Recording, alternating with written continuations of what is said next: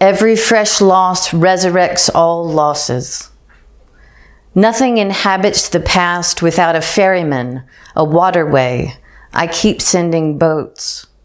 I hostage the returned beneath my skin, fix their memories within my every cell.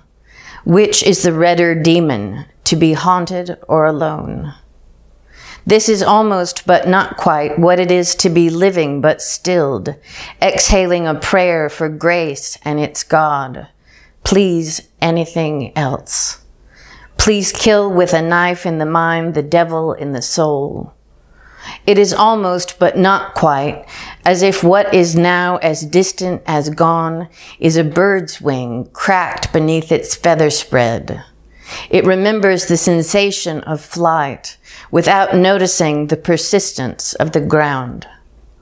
These ghosts climb my chest as weighted and liftless as the human, their footfalls so heavy they compress the dirt into a world.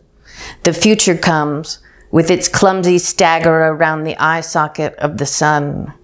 I almost, but not quite, believed that love was the whatever, whomever quickened the rhythm of my breath, found my mouth.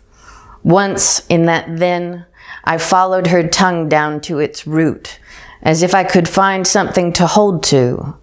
I would do this over and again.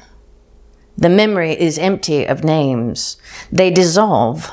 Now another, almost but not quite, must be missed. I sit as silent as a stitched mouth. Grief repeats. Another horror ferries into the ordinary. And the what I remember becomes as vivid again as a watched thing, walking across the audience of my eyes backlit and haloed, as if almost, but not quite, the angel of a God, its mercy hidden, blessing all the yesterdays.